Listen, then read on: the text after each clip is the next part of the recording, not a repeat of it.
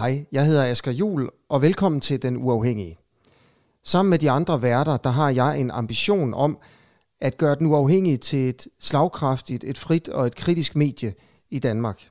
Vi har tænkt os at levere de bedste og de mest kritiske interviews i danske digitale medier. Og det vil altså sige, at vi vil slå radiokanalerne, og vi vil slå tv-stationerne. Jeg håber, at du vil hjælpe os med at gøre det. Støt os med et fast månedligt beløb på den uafhængige.dk. Hej, velkommen til Den Uafhængige, og velkommen til Frankenstøj, din guide til at være menneske i det 21. århundrede. Vi skal tale om ensomhed, og jeg tænker, at det vil være en anelse ensomt, og måske endda uinteressant for lytterne at gøre alene. Så jeg har historiker, samfundsdebattør og lektor emeritus Michael Bøs med mig til at gøre mig en lille smule klogere. Så velkommen til. Tak skal du have.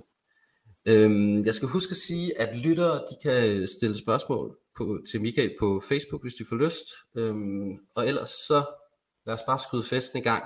Altså du har skrevet bogen Det digitale massemenneske, menneskevær i ensomhedens tid, som tegner et portræt af det her moderne digitale menneske. Og undertitlen på din bog, det er menneskeværd i ensomhedens tid. Så jeg kunne godt tænke mig at starte med at spørge, er vores tid præget af ensomhed, Michael? Hm. Ja, det behøver man ikke at se ret meget efter i aviser og tidsskrifter og medierne i det hele taget i de her år. Fordi det er helt øjensynligt et stort spørgsmål og et, og, og, og et voksende problem i vores samfund. Øh, man regner fra forskellige forskere og forskning, forskningsinstitutioners side med, at ensomhed vil blive et, en, og et voksende problem fremover øh, i, i, i, de næste 30 år. Øh, og, og, og nogen kalder det lige en, en epidemi. Mm. Ja, altså fordi du, du har nogle tal i din bog. Øh, du skriver, øh, ifølge en stor undersøgelse fra Sundhedsstyrelsen for 2018, så føler 6,3 procent af befolkningen sig i Danmark ufrivilligt ensomme. Og det er så en stigning på 0,7 procent siden 2010. Altså det er ikke sådan et tal, der virker mega voldsomt egentlig, men, men hvis man så ser på, hvordan ensomheden har udviklet sig under coronakrisen, så kan vi lige fyre denne her op. Det er en undersøgelse lavet af Institut for Folkesundhedsvidenskab i perioden 20. marts til 20. maj 2020. Der kan man altså se, at her under vores corona-isolation, der er ensomheden steget rimelig markant. Øh, 21,6 procent af de 16-29-årige, de føler sig ensomme, og tallet er 8,7 procent for de 65-79-årige. Altså det, det er ret tydeligt, at det er de unge, der føler sig mest ensomme, og det kan jo være lidt mærkeligt, altså når man tænker, at det er dem, der er allerbedst til at bruge teknologi, øh, og som er mest opkoblet og tættest på deres venner og sådan noget. Hvis vi så hopper til USA, og det går ud fra, at det er det, du snakker om, en epidemi, øh, der er der lavet en øh, undersøgelse, der har gjort brug af lignende statistiske redskaber faktisk, og der er det helt vildt. Altså 61 procent at den amerikanske befolkning føler sig ensom, og det er 7% mere end sidste år, hvor sidste år så er 2018. Den her undersøgelse er fra 2019. Og igen det samme billede, altså Generation C, øh, og det er, det er den generation af unge, der er født mellem 1996 og 2009. Øh, blandt dem, der føler 79% så ensomme. Øh, Millennial-generationen, der går det lidt ned, øh, og det bliver så mindre, jo ældre man bliver. Altså, hvad tænker du, når du ser sådan et tal her, Michael? Jo, men øh, det som øh, den, den danske undersøgelse, øh, som jeg refererer til, den viser også, at problemet er størst blandt de unge, altså stigningen er størst blandt de unge, og, og, og kun meget moderat blandt de ældre generationer. Så det er et ungdomsproblem i meget høj grad. Det med epidemien, det har jeg faktisk for Storbritannien, fordi der var man så bekymret over udviklingen, at man fra regeringens side for nogle år siden satte en, eller man havde en kommission, som lavede en rapport, og deri øh, forekom begrebet epidemi, og man fik en, og en, en minister for ensomhed ansat. så, så, det, så det, blev, det, blev, det blev virkelig anset for et virkelig nationalt problem.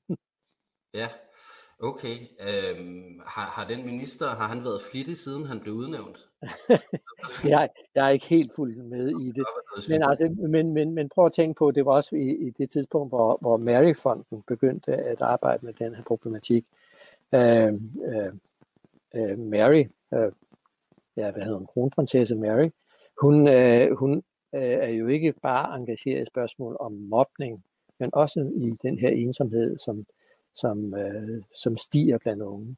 Mm. Så Maryfonden har lavet flere undersøgelser, som bekræfter, som giver nogenlunde det samme billede. Mm. Ja, altså jeg har læst uh, Johan Hari, en, en britisk journalist, han har skrevet en bog, der hedder Lost Connection, øh, hvor han beskriver ensomhed som en ud af ni faktorer til at forklare, hvorfor folk er så angste og deprimerede øh, i dag. Ja, øh, ja. Han, han skriver faktisk også, at, øh, at vi er mere ensomme, end vi nogensinde har været, og samtidig mere opkoblede. Øh, ja, men, men, men, det, men, men det, det siger jo noget om, øh, hvad den her opkobling, opkobling ikke gør. Den gør os ikke, men den tager ikke ensomheden fra os. Det er godt, vi er at vi har nogle forbindelser, men der, øh, og de her connections, de her forbindelser, de er bare ikke det samme som det, at man er sammen ansigt til ansigt, man er sammen rent fysisk. Det er en mere øh, overfladisk form for forbindelse, man har. Og det viser rigtig mange undersøgelser, at øh, hvis man skal, altså nu kalder Mark Zuckerberg jo øh, øh, det at være, have venskaber, det kalder han jo, ja han kalder de her forbindelser for venskaber, men det er jo noget sludder, fordi det, det, de forbindelser, vi har over nettet, de har jo ikke de samme, den samme betydning øh, som, som rigtige venskaber, så det er faktisk en hån mod selve begrebet venskab at, at, bruge det ord. Altså, øh, Ja, altså det man, kunne, man, man, man kunne tabe om, om connectivity, som man gør på engelsk, altså bare at være i forbindelse.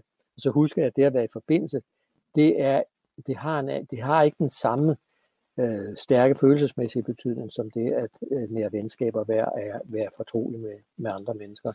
Så vi skal bare huske at, øh, øh, øh, at være meget kritiske over for dem, der tror, at, det, at den her opkobling, at den kan ligesom erstatte, øh, og den kan øh, forjage den ensomhed, som, som mange unge lever med i dag.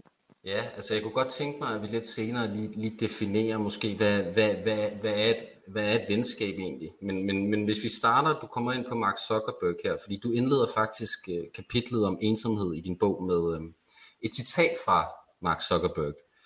Uh, du skriver, at han, hans ultimative drøm er at afskaffe ensomhed, og han udtaler i det her interview fra 2010. Vi ønsker at sikre, at ligegyldigt hvor du befinder dig, ved enhver oplevelse du har, være social. Facebook ønsker at befolke vildmarken, tæmme den hylende hob og gøre den ensomme antisociale verden, hvor tilfældighederne råder, til en venlig verden, en overraskende lykkelig verden. Du vil arbejde og leve inden for et netværk af mennesker, og du vil aldrig igen være nødt til at være alene. Internettet og hele verden vil opleves mere som en familie, eller som et universitetskollegium, eller som et kontor, hvor, de kollega, hvor dine kollegaer er også dine bedste venner. så hele verden som et universitetskollegium, det kunne også godt lyde som et mareridt, vil jeg sige. Øhm, men hvor, hvor, hvorfor, hvorfor indleder du med, med, med det citat? Jo, fordi øh, altså, jeg kommer med nogle skarpe kommentarer til Zuckerberg. Jeg, jeg anser ham faktisk for at være et forholdsvis sympatisk menneske med nogle gode intentioner, øh, som lige pludselig han realiserede, som, som gjorde så, at han realiserede en stor forretning men han øh, har helt afgjort nogle øh, alt for høje forestillinger om, hvad det er, hans opfindelse kunne gøre. Og, øh, og jeg indleder da også for at sige, at, at opfinderen af, af det her medie om Facebook, han faktisk selv var et ensomt menneske, da han var stu, studerende på Harvard University. Han var, han, var, han var ikke særlig socialt kompetent på mange måder, så derfor så han måske også som en måde, han selv kunne komme i kontakt med de andre kollegianer på Harvard. Og det lykkedes jo også. Det var egentlig det, var egentlig det han skulle have ansigt på, på, på alle de andre, så, så han kunne snakke med dem og måske finde nogle søde piger, han kunne date osv. Men efterhånden så voksede hans ambition om, hvad det her medie kunne bruges til. Og så fik han jo, og det blev helt voldsomt, de der visioner, han havde, fordi han forestillede sig, at det kunne være verdensforandrende, at det ville kunne skabe fred i verden, øh, at vi simpelthen kunne leve i en, i en venlig verden, som man kalder det. Og det er jo, så er vi ude i, i, utopiens sprog. Mm. Ja, altså, men man kan også sige måske den den sådan ideen om Mark Zuckerberg som sådan en lidt indadvendt, isoleret type, der så skaber det her medie øh, for at komme i kontakt med nogen nærmest. Det er måske også en lidt romantisk fortælling. Han, han så måske også tidligt mulighederne i at høste data og, og udnytte det i forhold til markedsføring og sådan noget. Ja, ja han, han jo, var jo en, en dygtig ung mand. Han, jeg tror ikke, han nogensinde fik sin eksamen, men han var jo selvfølgelig en brilliant ung studerende, som alle studerende er på Harvard University, og han kunne se mulighederne for også at skabe øh, kapital og skabe en forretning på det.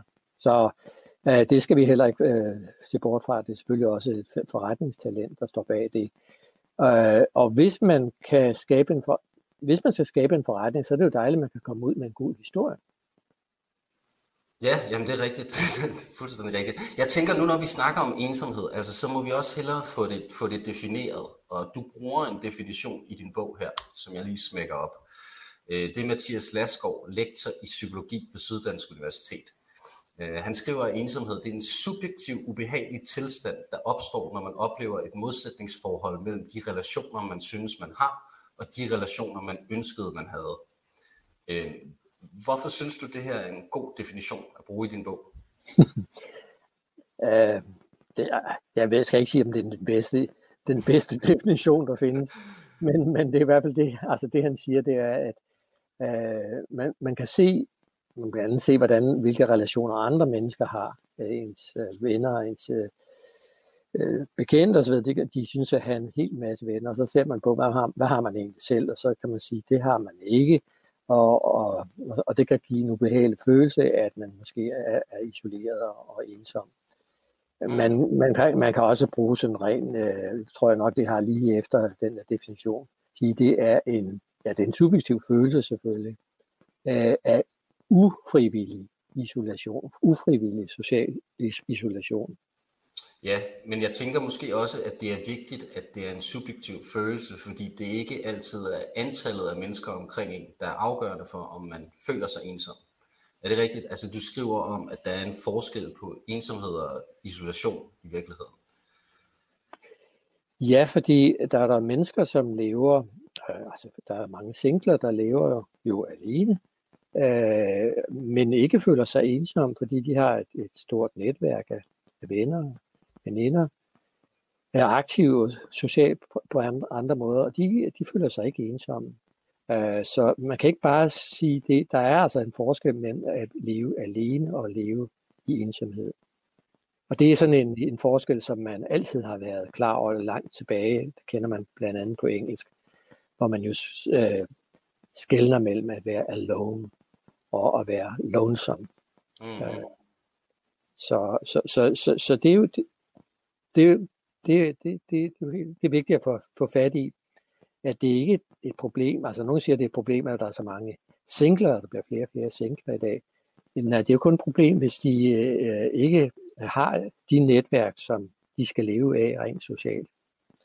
Øh, og det kan, det kan også være meget vigtigt at være ensom, eller være alene, skal jeg huske at sige, i mm. visse perioder af ens liv. Uh, der er psykologer, der har studeret betydningen af, at teenager har tid alene.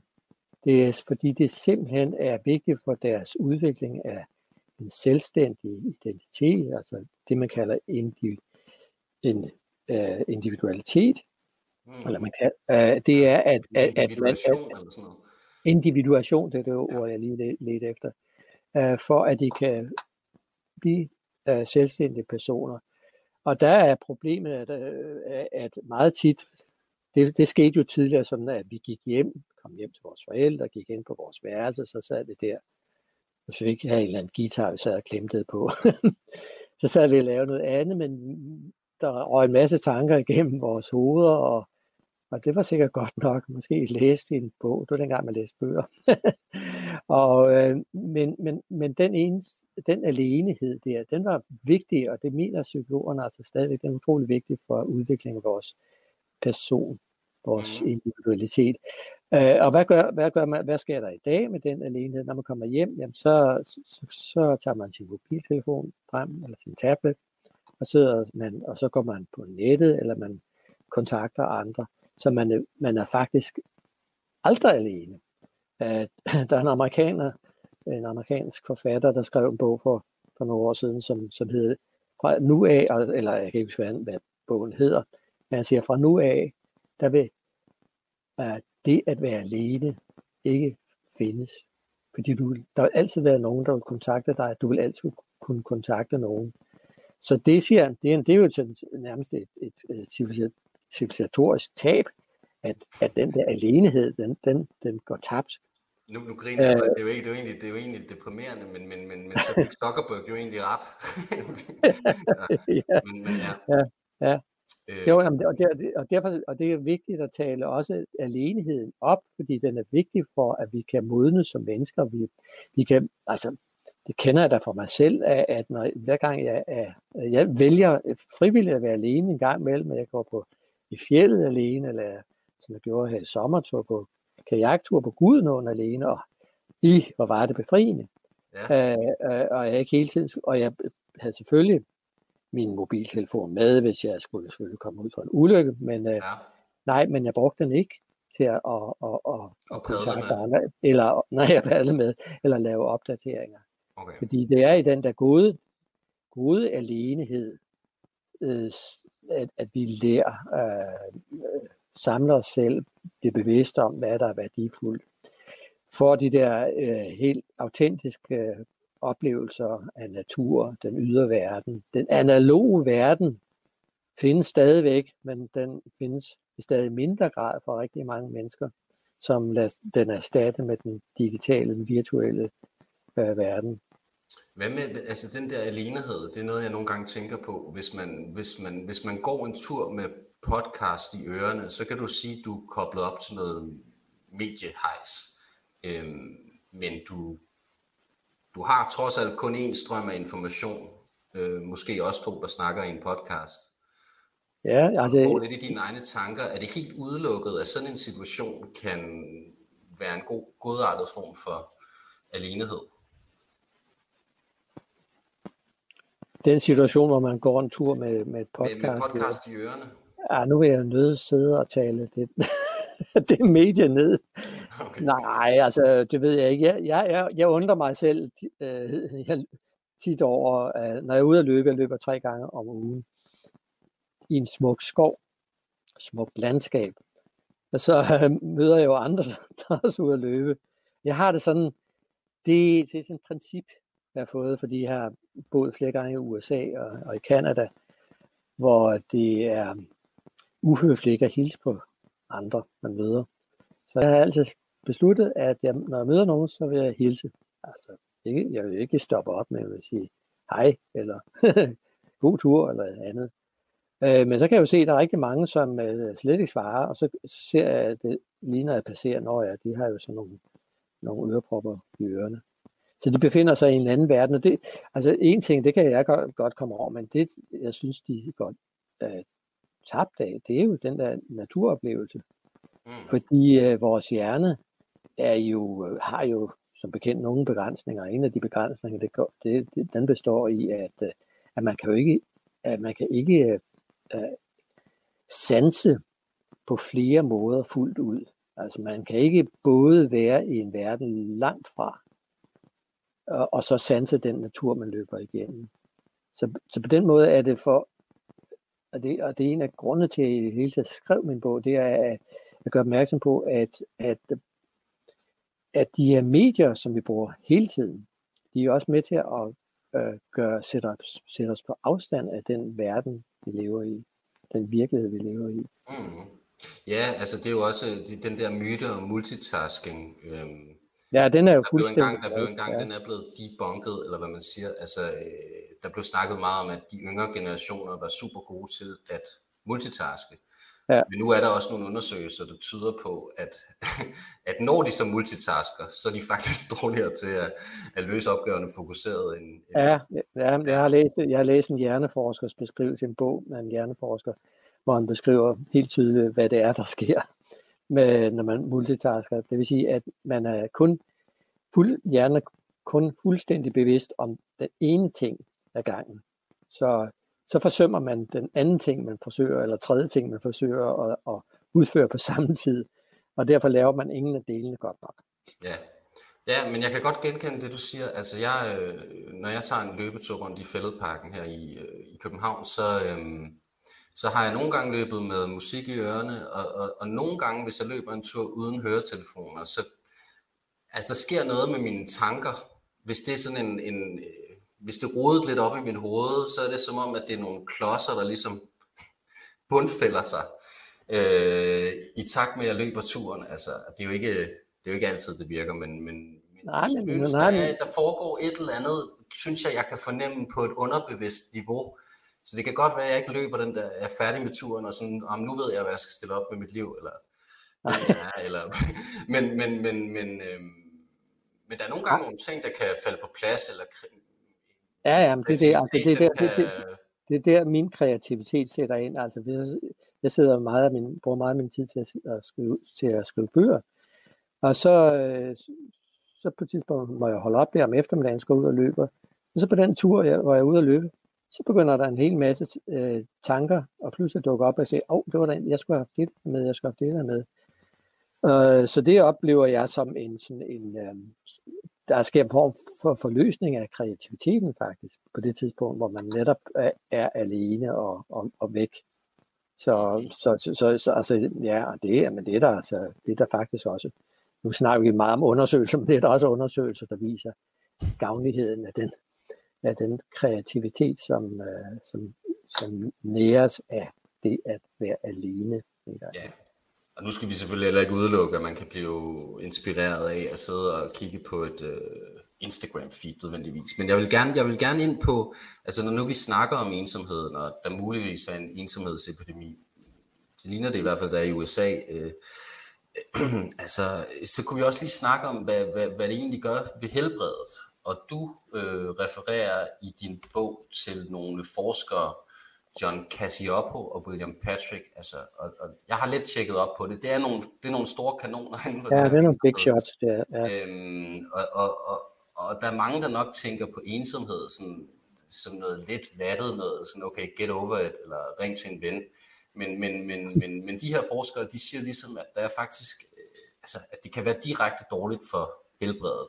Og de har ligesom fem hovedveje, hvorfra ensomhed kan lede til dårlig helbred. Øhm, du ramser dem op i bogen. Jeg ved ikke, om du vil sådan lige gennemgå dem for os? Jo, altså den, den første vej, det er altså, at, at ensomheden svækker den enkeltes viljestyrke og selvkontrol, hvilket fører til selvdestruktive vaner, som at spise for meget og for dårligt og indtage for meget alkohol. Øh, ja, det er jo oplagt, altså hvis man er ensom. Hvis, øh, altså jeg nogle gange tænkt på, hvis jeg sad øh, hvis jeg købte et hus i Spanien og, og, og opdagede, når jeg havde, at der er jo ikke så mange, jeg kender her, jeg har jo ikke rigtig nogen, jeg kan snakke med og så videre, ikke? Ja, så vil jeg nok drikke for meget rødvin, er jeg bange for. Men på, på, på samme måde øh, har, har, de jo, øh, har de her forskere fundet ud af, at, at, at, at det har faktisk den virkning, at man kommer til at leve dårligere, fordi man mister den selvkontrol og den vilje, man ellers øh, øh, skulle have. Øh, så deres andet punkt, det er, at ensomme mennesker er mere udsatte for at opleve stress. Øh, det er altså, det er jo, altså der, det kan vi måske komme tilbage til, men det der stress, det er jo også noget af en af de der faktorer bag vores dårligere helbred. For det tredje har ensomme tendens til at trække sig tilbage fra social omgang med andre, afstå fra at opsøge situationer, som kunne give dem den nødvendige følelsesmæssige støtte. Og det er jo egentlig paradoxalt, fordi man skulle tro, hvis man var ensom, så ville man, øh, så ville man automatisk forsøge at få social omgang med andre. Men det, det viser de her undersøgelser faktisk, at det er ikke tilfældet. Man bliver faktisk mere tilbøjelig til at trække sig tilbage.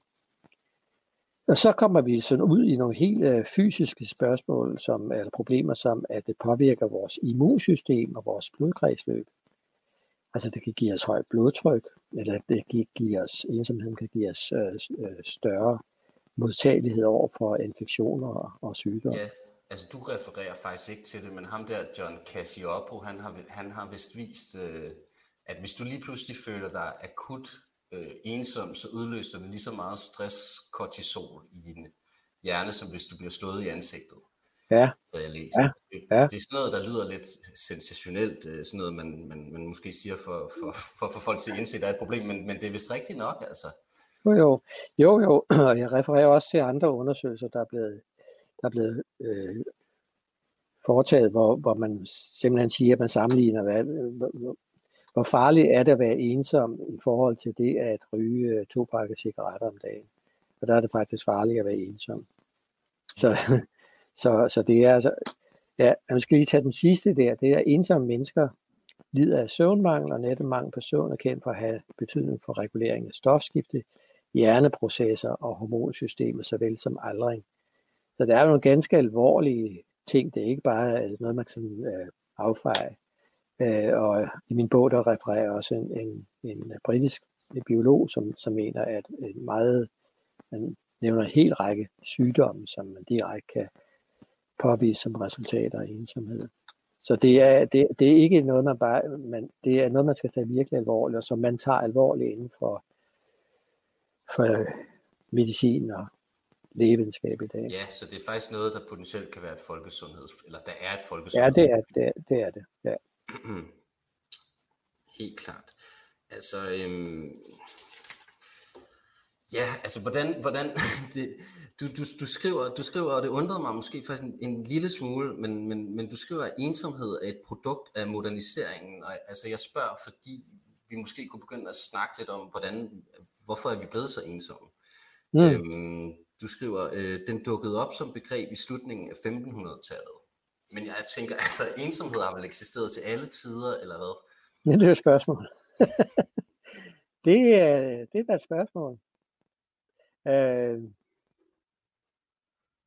det har noget at gøre med det, det tidspunkt, hvor vi begynder at opleve os selv som individer, øh, som, øh, som, kan, som træder ud af fællesskabet og fællesskaberne.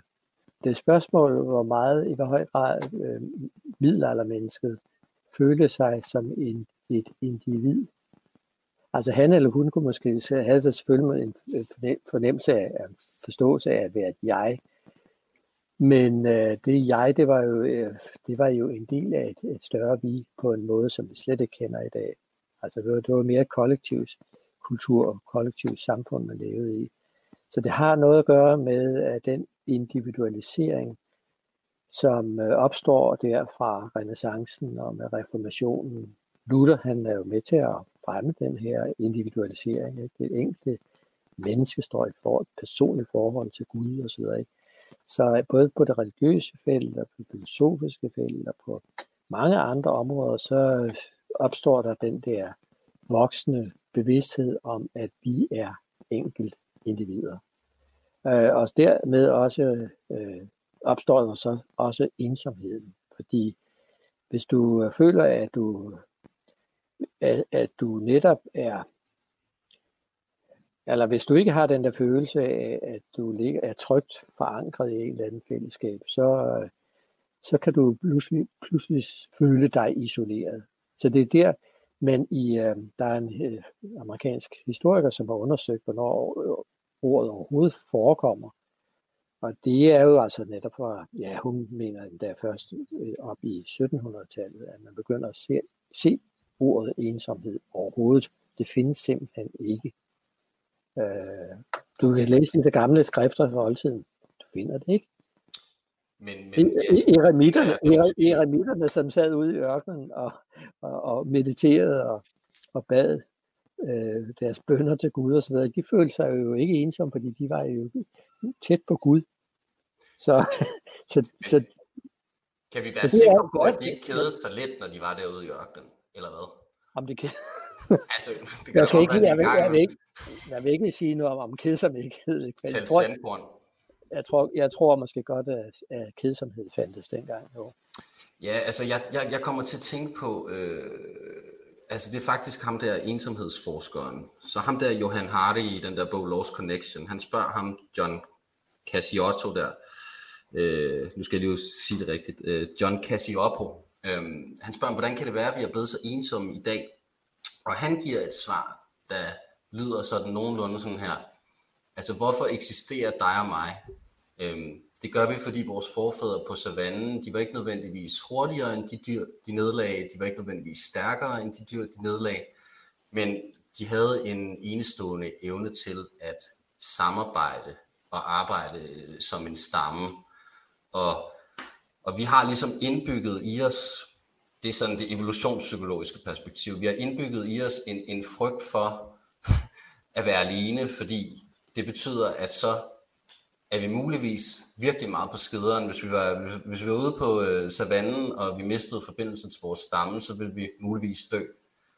Øhm, og han ser måske lidt en forbindelse til, hvorfor vi i dag oplever, øh, kan opleve akut ensomhed som, som, som, som så rystende. Mm. At, hvad, hvad, hvad tænker du om det? Jamen, jeg tror da, jeg, jeg tror da, at der findes en næsten en urangst for ensomhed. Og øh, at, at den præger den måde, vi lever på, også den, den måde, vi forsøger at få bukt med ensomheden på. Fordi nu, nu gik du selvfølgelig langt tilbage til 1600-tallet. Ja, det er Men jeg, jeg vil sige, at, at ensomheden er et specielt produkt af noget, der er sket siden, altså der er sket de sidste 100, 150 år. Ja, nemlig, det er ikke noget, vi oplever i dag. Ja, urban, ja, urbaniseringen, som kom med industrialisering osv. Folk, der flytter fra land til by ud på landet, der levede man i de her netværk og kommer ind til byerne, hvor man er isoleret, bor på et lille værelse og går hen til sin arbejdsplads, bliver pludselig en anonym øh, skikkelse i den her masse, i det her massesamfund, som så opstår. Så ensomhedens øh, stigning har også noget at gøre med, med øh, udviklingen af det, man kalder massesamfundet. Ja, altså det vil jeg nemlig gerne ind på. Øh, jeg skal lige sige til lytterne derude, at vi holder øje med jer. Øh, jeg kan lige nævne Kasper Astrup Saumann. Han har skrevet, i forhold til jeres snak om løb, jeg viser den lige her. I forhold til jeres snak om løb, så læste jeg for dette citat for nyligt, som jeg synes rammer det meget godt. Running is for thoughts, what shaking is for a bowl of beans. It, it gets them organized, making space for some more. Øhm, jamen tak for, tak for den besked. Øhm, og, og, og, og Gunvor, Gunvor Schelte, jeg håber jeg udtaler hendes navn rigtigt, hun, hun, øhm, hun spørger, øh, hvad kan vi gøre som forældre til teenager? Det kan vi lige komme ind på senere. Fordi nu vil jeg gerne ind på altså en af sådan lidt hovedsporene i din bog, kan man sige. Altså du benytter i din bog sociologen David Reismans værk Det ensomme massemenneske fra 1950 til at tegne et portræt af nutidens mennesker, som du kalder digitale massemennesker.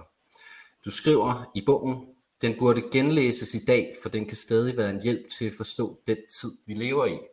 Så spørgsmålet er, hvorfor det? Jo, fordi selvom Wiesmann, som han hedder, selvom Wiesmann skrev sin bog i 1950, så viste, den sig, så viste det sig, at han faktisk øh, skrev nogle ting, som skulle få øh, en betydning, som han slet ikke, eller få en, øh, havde en sandhed, som han måske slet, slet ikke selv øh, var i stand til at se på det tidspunkt, fordi teknologien, sociale medier osv. fandtes jo dengang. Men han kunne se, at der med enhver samfundsudvikling, øh, med samfundsudviklingen, der opstår der også forskellige personlighedstyper eller karaktertyper. Øh, og han opererede med tre, og det er sådan idealtyper, må vi sige. Tre idealtyper. Den ene, det var det, tradi- det traditionsstyrede menneske. Det andet, det var det indre styrede menneske eller person. Og det tredje, det var det ydre styrede individ.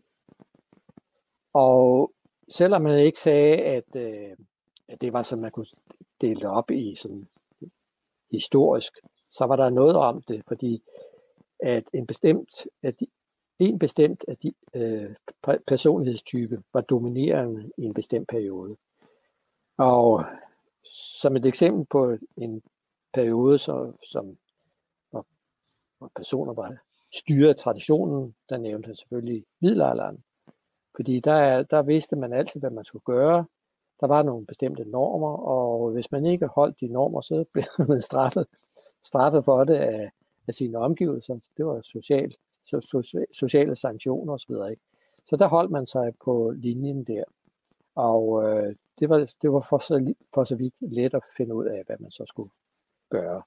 Hvis man så går op i tiden, og nu er vi, så er det fra reformationer og længere frem, men i specielt øh, i øh, 1800-tallet med industrialiseringen, så, så ser man en ny personlighedstype udvikle sig, det er det indre styrede.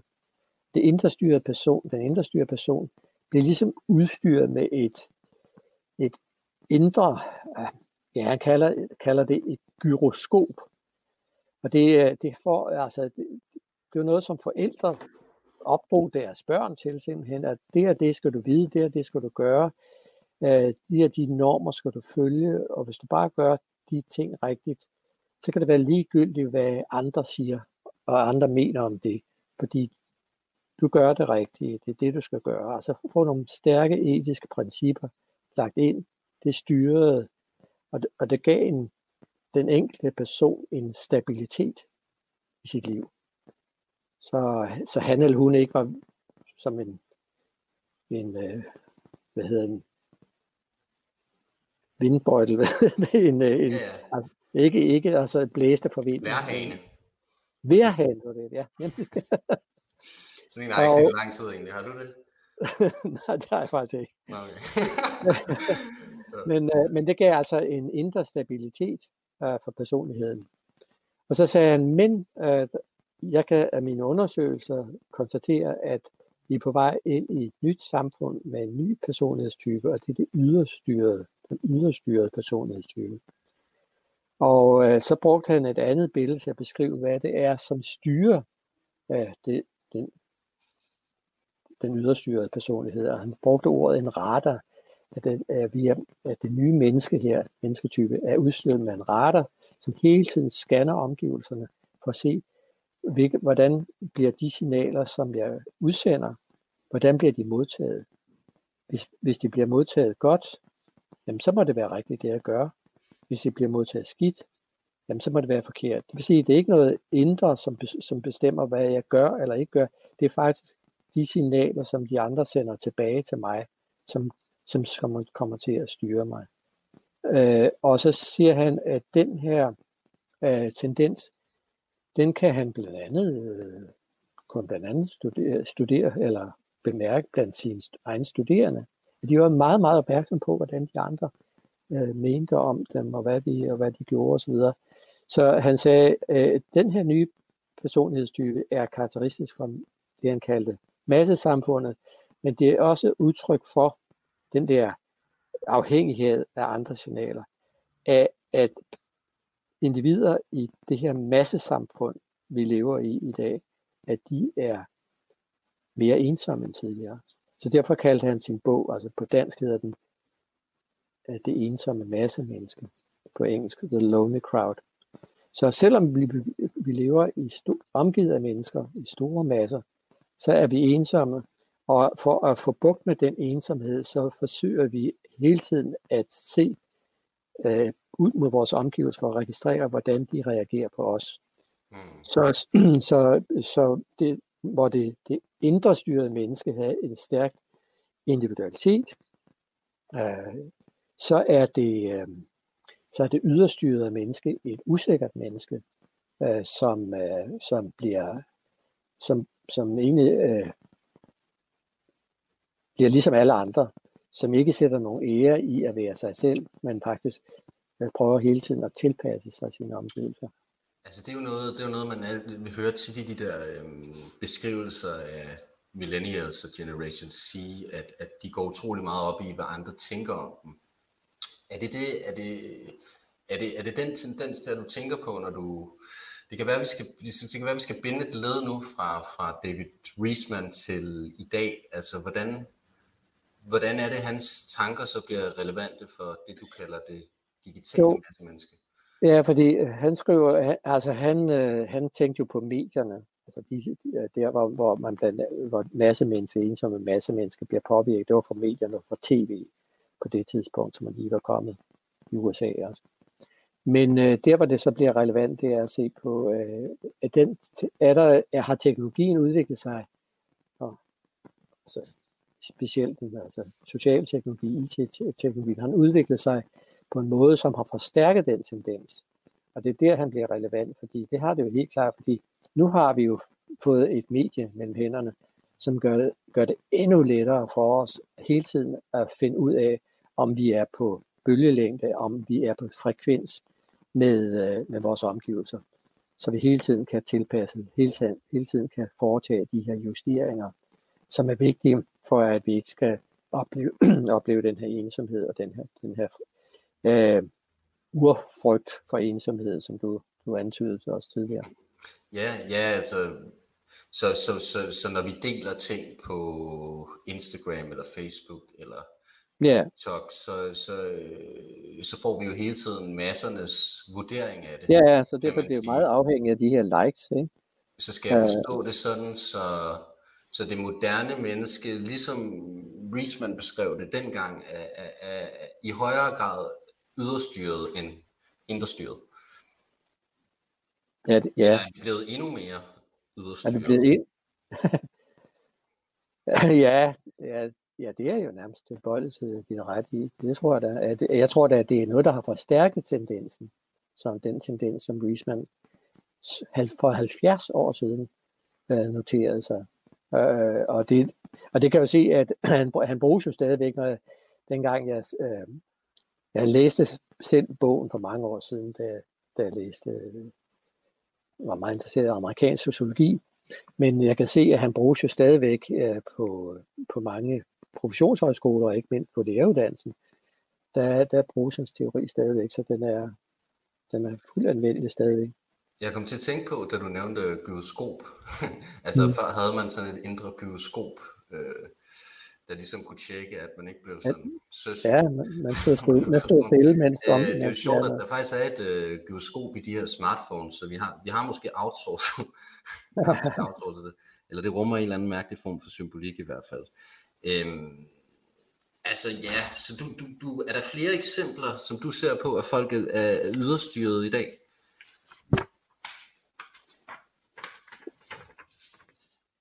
Jamen altså, ja, altså inden for de her sociale medier. Ja. Jamen der, ja, jamen der, altså der, og øh, nu er der jo ikke så mange af de unge, der er på Facebook, kan jeg forstå, mere Twitter eller Instagram, eller, eller hvad hedder det, Snapchat. Men uh, Instagram er faktisk uh, det værste middel, eller det mest effektive middel til at yderstyre folk, har det vist sig. Jeg ved ikke, hvor høj grad det bruges, at Instagram bruges på, på, øh, på den måde i, i Danmark. Men altså Instagram, jo Instagram øh, bruges jo rigtig meget af øh, yngre, øh, som hele tiden på, ser ikke bare på skrift, men på billeder ser, hvordan man lever, hvordan man har det godt, hvordan man ser ud, skal se ud, hvad, hvilke situationer man helst skal ses osv. Og øh, så begynder man at sammenligne sig selv, øh, sit eget liv med det, man ser, og så enten tilpasser man sig så det, man ser og, og gør, gør det, der lægges op til, eller også så så får man den ubehagelige oplevelse at man ikke kan leve op til det liv, som de andre lever. Og, og derfor er Instagram måske en af de værste midler til at forøge følelsen af ensomhed blandt unge. Mm. Og specielt blandt piger, sjovt nok. Eller, eller rimeligt nok, kan man også sige. Hvorfor det? Hvorfor det? Øh, jamen, der er forskere, der mener, at, at øh, piger er mere øh, tilbøjelige til at søge bekræftelse øh, via Instagram. De er, de er, meget, de er måske også mere sociale end drenge. Men øh, de er mere sårbare. Det mener i hvert fald en øh, psykolog, Jean Twenge, som sammen med en kollega har skrevet flere bøger, hvor hun har beskrevet de forskellige generationer. Nu var du inde på generationer tidligere. Uh, millennial-generationen, og, uh, som du siger, du selv tilhører, du er selv født her øh, i øh, 80'erne. Øh, og så op til, så er, der, så er hun øh, på det seneste også beskæftiget sig med, øh, med den seneste generation, Z-generationen.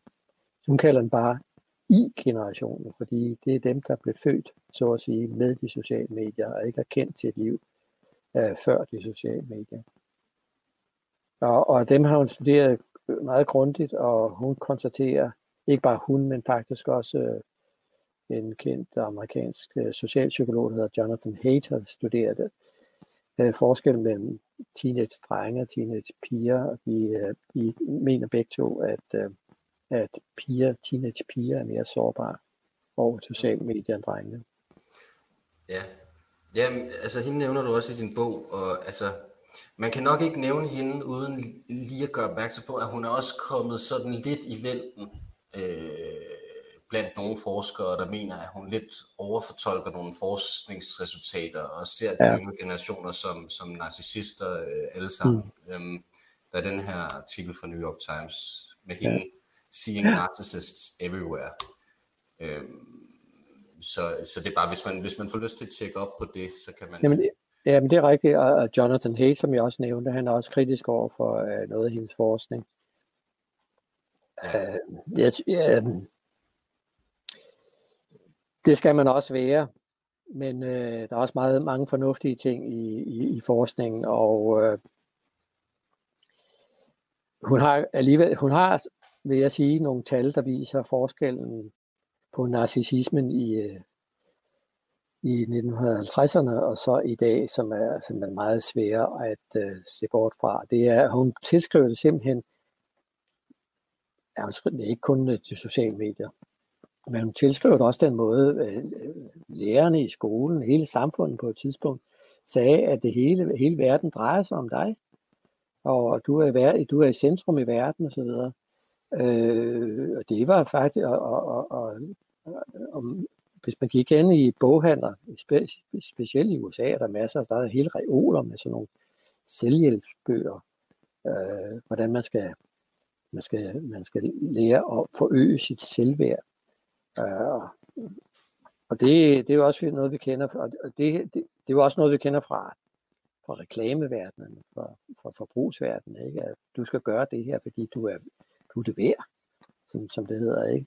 Så selvfølgelig har, er, er det rigtigt, at narcissismen har været, der har været en en stigende narcissisme.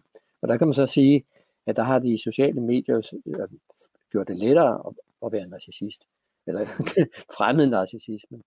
Øh, for hvis man er bare øh, lidt selvoptaget, så kan man blive endnu mere selvoptaget. Fordi så alt det, man foretager sig, det er jo interessant for andre, som er parat til at, øh, man kan endda slå sit navn op som Øh, og lave særlige profiler i dag på at, at, at sige en hel masse ting, som egentlig ikke er særlig interessant, men som man tror, at verden synes er interessant. Og, og sjovt nok, så er der, så synes verden det også er interessant, selvom det er forholdsvis banale ting, man siger. Ikke? Så jeg, jeg, jeg, jeg er ikke altså jeg er ikke, jeg er ikke uenig med hende i, at der, at, at der har været en stærk narcissisme Øh, øh, stigning af narcissismen. Og det, og det er, men det er, ikke, det er også noget, som, øh, som jeg siger, det, det har ligget i tiden fra 1980'erne frem, frem efter. Og så er det igen blevet øget med de her sociale medier. Hvor man lige pludselig kan, kan stå frem øh, over for hele verden og vise sit eget privatliv frem. Ja, der kommer lige, der er lige et hurtigt spørgsmål her fra en, øh, fra en lytter. Øh, det er Niklas Pedersen, der spørger, hvad er Michaels bud på styring i fremtiden? Vil der ske en fortsat forøgelse i yderstyringen, eller ses der tendenser til, at vi vender tilbage til rødderne og lader styre af de nære værdier igen? Ja. Niklas, og tak for beskeden. Jamen, det, det er da noget, jeg håber. det er da noget, jeg håber, og, det, og når jeg skriver en bog som den her, så er det da netop for at øh, være med til at gøre opmærksom på de ting, øh, de vigtige ting i vores tilværelse, som, vi, som, som går tabt. Men jeg tror også, at jeg vil gerne være optimist. Så jeg tror også, at der, vil, der, der, der sker nok en, en ny besindelse. Jeg er ikke sikker på, at den sker hos alle. Jeg tror, at der er en tendens til, at der blandt unge mennesker, som rigtig tænker sig om, der er der en tendens til, at vi bliver mere og mere bevidste om, at for eksempel, hvordan vi bruger vores medier, hvordan vi, undskyld udtryk, bruger hinanden, altså forstår vigtigheden af, at vi ses fysisk, ansigt til ansigt, og ikke bare virtuelt. Øh, så og, og, og, og, og alt det, vi har oplevet i, øh, under coronakrisen, kan også være med til at få os til at tænke os om på mange måder. Uh, så, så jeg tror, der vil ske en vending blandt mange, men jeg er bange for blandt uh, mange andre, uh, der går det desværre ikke i den rigtige retning. Ja, men altså, når man så ser, at, uh, at Generation Z der er de mest ensomme. Ja. Det, det, det ligner ikke, at det går i den rigtige retning. Eller Nej. man kan også spørge, altså, har det ikke altid hørt med til ungdom at, at være ung, at man er lidt, at man er lidt forvirret, og, og, man er, og, og, og, og som en konsekvens der, så er man også lidt ensom, fordi man, man, man går med en masse tanker, som måske er uafklaret om, hvem man er, hvad livet skal føre til, og sådan noget. Jo, jo, det er klart. Det er klart. Men, øh, men det er, det er altid, det er altid, altså forskning viser, at det er jo ikke alle, der har lige stor indflydelse på. Rigtig aktiv, hvis du er aktiv bruger af de sociale medier, hvis du samtidig har et stort socialt netværk, så kan de sociale medier godt være noget, som faktisk forstærker din følelse af at være en del af et fællesskab. Det, det, til gengæld så ved man også, undskyld, at øh, at, at dem, som ikke har det, dem, der bare er passive forbrugere af de her medier, de oplever ensomheden. De oplever, det, at, at de kan, så har de siddet to-tre timer om dagen og, og lavet og bare kigget og, og, og liket her og der. De har ikke aktivt deltaget i nogle diskussioner og gå ind og, og, og ytre noget osv. Ikke? Øh, de, de slukker sig efter tre timer til, og ja, så gik de der tre timer. Så de oplever tit en en utilfreds, utilfreds, utilfredsstillelse ved at bruge de medier, som faktisk er med til at øge deres øh, tristhed øh, og deres ensomhed. Og jeg synes nogle gange, det nu snakker vi meget om de unge mennesker, men jeg synes nogle gange, at, det, øh, at jeg kan blive lidt betænkt med mange af mine venner, øh, som jeg kan registrere, at de, og det er så folk på min alder og ældre, som kan sidde øh, åbenbart, åbenbart sidder flere timer øh, af, af døgnet øh, på, på Facebook og skriver. Og det synes jeg jo er trist. Øh, og, og, og noget andet helt basalt er jo også, at jo flere, jo mere tid du bruger på et socialt medie, jo mindre tid bruger du på at være sammen med mennesker. Så det er alene det der fravær, det fravær, der sker øh, fra de sociale relationer, som du egentlig godt kunne have, som er ødelæggende. Det er ødelæggende på mange måder ødelæggende for dig selv, som vi har snakket om, for det men det er også ødelæggende for det lokale samfund. Det er ødelæggende for vores foreningsliv. Det er ødelæggende for rigtig mange af øh, de ting, som, som vi i samfundet har brug for, at folk involverer sig i. Så der er jeg lidt over i de der tanker om netværkenes betydning, som man også møder hos øh, den amerikanske professor Robert Putnam, fordi øh, han, han lavede, skrev en bog øh, i år 2000, som hed Bowling Alone, altså hvor han konstaterede, at det amerikanske, de amerikanske lokalsamfund var under nedbrydning. Og det skyldes forskellige steder. Folk de meldte sig ikke simpelthen ind i foreninger, i loger og så videre. De gik ikke, de gik, ja, derfor kaldte han, at folk går ud og bowler alene, men det er jo ikke sjovt at bowle alene. Jamen, han, så, han, havde, han, havde, han havde lagt mærke til, at, ja, at der var mange, ja, der alene i bowlinghaller, ikke? Ja, ja, og han, han har en masse statistikker, hvor han kan, kan forelægge evidens for det osv. Men han siger, at på, på sigt så er det jo helt ødelæggende for lokalsamfundet. Og hvad skyldes det så? Og så nævnte han forskellige ting, og det skyldes, at vi flere og flere mennesker, de pendler langt fra til arbejde. Øh, så skyldes det også, øh, altså at vi ikke, hvad skyldes det, at vi ikke involverer os lokalt osv., ikke? Vi pendler, bruger meget tid på at pendle. vi, øh, vi bruger ting på, øh, på, på, på mange forskellige andre ting. Altså så er der også noget med, i USA var det sådan, at, at kvinder øh, først er kommet i arbejde som i, i senere årtier, øh, i, i, i rigtig stor grad. Men så sagde han faktisk, at en meget stor andel, det skyldes af folks optagelse af medier, men altså ikke sociale medier. På det tidspunkt var han slet ikke øh, beskæftiget sig slet med det. Nej, det var simpelthen det, at folk de sad og så fjernsyn hjemme, i stedet for at gå i en lokal forening eller gå ud og lave noget sammen. Men han var til, gen, øh, til gengæld, øh, så, så blev han spurgt, da han besøgte Aarhus, Aarhus Universitet for nogle år siden på en konference. Ja, du inviterede øh, ham, ikke? Jo, jeg inviterede ham. Jeg inviterede ham, så han var professor, gæstprofessor i to år. Og så var der jo mange, der, når de, og han, øh, han, øh, han holdt jo forelæsning om betydning af, af at, af det, der hedder social kapital. Det vil sige, at, at folk de har tillid til hinanden, at de trækker på deres netværk. Øh, det er helt afgørende for, at samfund kan eksistere, at der findes en social kapital. Og så spurgte folk ham øh, nogle gange ved de der forelæsninger, hvad så med de øh, sociale medier? Kan det så ikke gøre det ud for den sociale, at kan det ikke skabe so- social kapital? Og så var det, han gjorde det, jeg huske. No. lavede det der tegn med sin tommeltot og sin pegefinger og sagde, nej, det er nul. Det kan vores forskning overhovedet ikke registrere noget gavnligt af. Det er ingen gavn for personen, der er ikke noget gavn for. Det skaber ikke fællesskaber. Og jeg kan da godt, jeg er da meget på Facebook selv, øh, og, og jeg har da også fået enkelte venner, som jeg så har mødt øh, øh, sen, sidenhen, og, og, og, og det har da været rigtig fint. Men min erfaring er der også, at dem, man er på, for eksempel på Facebook med, som man ikke i forvejen kender, eller ikke på et eller andet tidspunkt fysisk møder, de spiller jo ikke nogen rolle i ens liv. Mm. Så, så, så, så man, altså igen er der nogen, der er kritikere af, af kritikerne er kritikerne af medierne, som siger, at øh, ja, jo, er jeg, nu der, jeg er der i stedet for med i et stort fællesskab, som, ja, som også involverer mennesker på den anden side af verden osv. Ikke? Men, men psykologisk så kan man altså ikke øh, registrere det. Nej, altså, men, men, men altså, det, det virker vel oplagt, at man selvfølgelig kan bruge sociale medier til at lave, skabe meningsfulde netværk, eller at de kan bidrage med et eller andet. Ja, der kan være meget... Men, men, ja. at, men at man kan, man kan komme til at, man kan komme til at gå lidt galt i byen, hvis man så bruger dem forkert.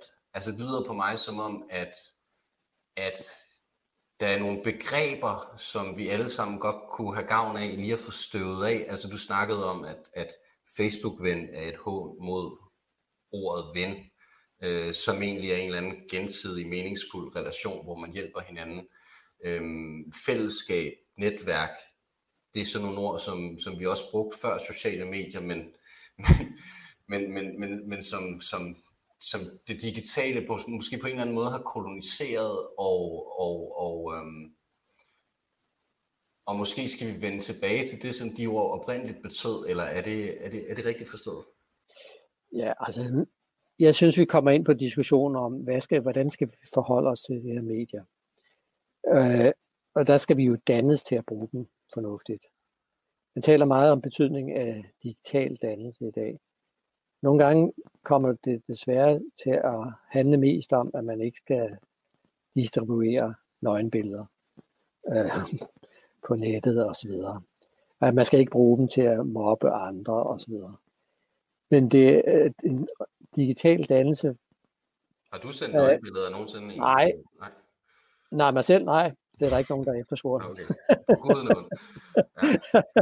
nej, men altså med digital dannelse, så mener jeg faktisk, at det øh, betyder meget mere. Det betyder det, at vi omgås dem med fornuft. Altså for eksempel begrænse den tid på dagen, hvor man bruger dem. Altså jeg, jeg kender det fra mig selv. Jeg var øh, op på, øh, jeg var op på, jeg, jeg kunne bruge fem timer om dagen på et tidspunkt, hvor jeg, hvor jeg, hvor jeg efter jeg kom på Facebook, fordi det tager lang tid. Jeg var sådan en aktiv en, jeg sad og skrev meget og så videre, ikke? Men jeg var, jeg, jeg, jeg var slet ikke på Facebook, før jeg skrev min bog. Jeg tænkte bare, jeg kan ikke skrive den her bog, hvis jeg ikke har nogen erfaring med det selv. Og så så jeg, hvordan det, hvad der skete med mig, med mig selv. Al den, jeg fik ikke læst alle de bøger, som jeg skulle. De dumpede ind i min postkasse, men jeg fik ikke læst dem. De lå ulæste. Øh, den tid, jeg brugte på det, øh, forsvandt til noget andet. Jeg blev ikke god til at holde vores have Øh, sammen med min kone her. Jeg blev, der var mange ting, som, som, som forsvandt. Og så samtidig opdagede jeg, at øh, jeg blev lidt, lidt trist. Jeg blev lidt sur. Og det er jo egentlig også et af de andre, øh, et af de andre symptomer. Folk de bliver jo normalt ikke glade af at gå på de sociale medier. Det er meget få, der føler glæde ved det. Så, øh, og det er derfor, ja, der, der er nogen, der... Der er undersøgelser, der viser, at, at generelt, når vi lader os distrahere, så, så det, der motiverer os, eller trigger os, det er typisk en negativ følelse. Ja, Hvis ja. man føler sig ensom, så går man på Facebook for at løse det problem, selvom Facebook så ikke altid løser Ja. det problem. Og ideen er så, at, at time management is pain management, tror jeg ham der Nir som du faktisk også bruger i din bog, siger, om du skrev hugt, øhm, at, at, at Freud måske ikke altid havde ret, når han sagde, at mennesket altid var drevet af sine lyster, at vi faktisk langt hen ad vejen er, er drevet af negative tanker. Og det er tit, måske hvis vi føler os ensomme, at vi så begynder at bruge de her medier. Og man kan let få negative tanker, når man læser Facebook-diskussioner i dag. det er også rigtigt, ja. Så, så, så selvfølgelig, at man skal, man skal have styring på det. Uh, man skal bruge det på en fornuftig måde. Man kan gå ind i en gruppe, som har nogle fælles interesser. Uh, det, det, øh, det er jo en, en, en fornuftig måde at gøre det på. Og så kan man gøre det, at man, man kan holde kontakt i nogle venskaber og forbindelser, som man, man havde tidligere, som man satte pris på, og så, så bestemme ligesom, ja, bare for at tage et personligt eksempel, som jeg og to af mine gamle kammerater på gymnasiet bestemte her forleden, da vi havde været, vi havde sådan sendt små bemærkninger på Facebook over lang tid, så sagde jeg, hør, skal vi ikke i stedet for at mødes et sted, og så tilbringe en god dag sammen. Øh, Så på den måde er Facebook jo god, fordi den kan være nyttig øh, til at holde forbindelse med, øh, med, med andre, man gerne vil være i forbindelse med på tværs af kloden og så videre. Og jeg er heller ikke en maskinstormer. Jeg taler bare for digital dannelse, at vi skal lære at bruge dem på en fornuftig måde, så det er ikke, øh, så de ikke ødelægger vores liv. Så en ting, man kan være bevidst om, når man sidder der og har 20 chatvinduer åbne øh, og kører løs hele dagen, det er, det er øh, den chat, jeg har gang i nu, er det en, der bidrager til, at dette her relation på sigt, eller, eller vedligeholder en meningsfuld reaktion, øh, relation med det her menneske. Man kan sige, hvis, Ja. hvis, hvis alt bare følger, og man kun kender perifært, og man bruger al sin tid på at gå op i, hvad en eller anden blogger, man måske aldrig har mødt, øh, måtte tænke om en, så, så, så, så kan det være, at man skal reevaluere sit liv lidt. Er det sådan, er det rigtigt forstået? Ja, ja, der er faktisk foretaget analyser af, af kommunikationen på, på sociale medier, og så kommunikation mellem mennesker, der sidder ansigt til ansigt. Og der er stor kvalitetsforskel mellem de to, og du, du kan selv gætte på, hvor der er mest kvalitet hente. Ja. Altså, man, man kan også spørge med ham, altså med ham Riesman der, altså, og øh, det ensomme masse menneske. Altså, han beskrev, at vi ligesom allerede var ensomme der tilbage i 50'erne. Øhm, altså, hvis, hvis, hvis vi allerede var det dengang, hvis vi allerede dengang var, var ensomme masse mennesker, øh, Nej, jeg sagde, det var en, det var en stigende tendens. det var en stigende tendens, yes. Ja. Så, så, ja, okay. Så spørgsmålet var lidt, altså, hvor, de sociale medier kom jo væsentligt senere, så, så hvordan kan vi give dem skylden egentlig? Men, Nej, men nej, det, nej, og det er også vigtigt, det, og det tror jeg ikke, vi har gjort heller i den her samtale. Vi skal have ikke al skylden, bestemt ikke. Altså det er jo det, at vi lever i et, et samfund, vi lever øh, mere anonymt i de her massesamfund, øh, og, og, øh, og, og, og så har de sociale medier så bare øh, givet os den illusion, at vi kan komme ud af den her ensomhed, som vi har i, i, i massesamfund. Men i det hele taget er massesamfund. Vi bruger ikke så meget massesamfundet i dag, men, men det, var altså, det var noget, man, op, man, man fandt ud af, man opdagede i 1950'erne. mm. Øh, jeg synes, til det, det, Mm. ja, undskyld. Nej. Jamen, det var i forhold til det her med at være yderstyret, altså, øh, og nu vender jeg tilbage til den der Lost Connection bog igen, hvor ham Johan Hardy, han bruger en øh, psykolog, der hedder Tim Kasser, der har lavet nogle studier. Øhm, og han, han, han, han, øh, han undersøger lidt, hvordan vores øh, sådan teknokapitalistiske forbrugersamfund kan få os til at føle os afkoblet fra ting, der, de ting, der betyder mest for os. Og som et resultat, så bliver folk utrolig deprimerede og angste. Øh, og, altså reklamer og markedsføring kan være en måde, man bliver lidt på vildspor på. Øh, men han har en idé, som jeg synes godt kunne forbinde sig til det der med at være yderstyret, som jeg vil høre dine tanker om. Øhm, han siger, øhm, i hjertet af den her problemstilling, der finder vi to typer af værdier, indre og ydre. Hvis du spiller klaver, fordi du elsker følelsen, når du spiller, så er du motiveret af indre værdier. Hvis du spiller, øh, spiller klaverkoncert for at tjene penge, så er du motiveret af noget ydre. Din mål i livet kan godt være motiveret af begge værdier samtidig.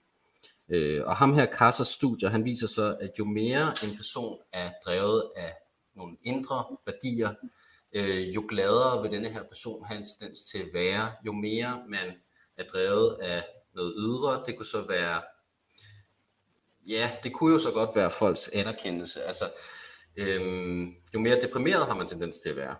Mm.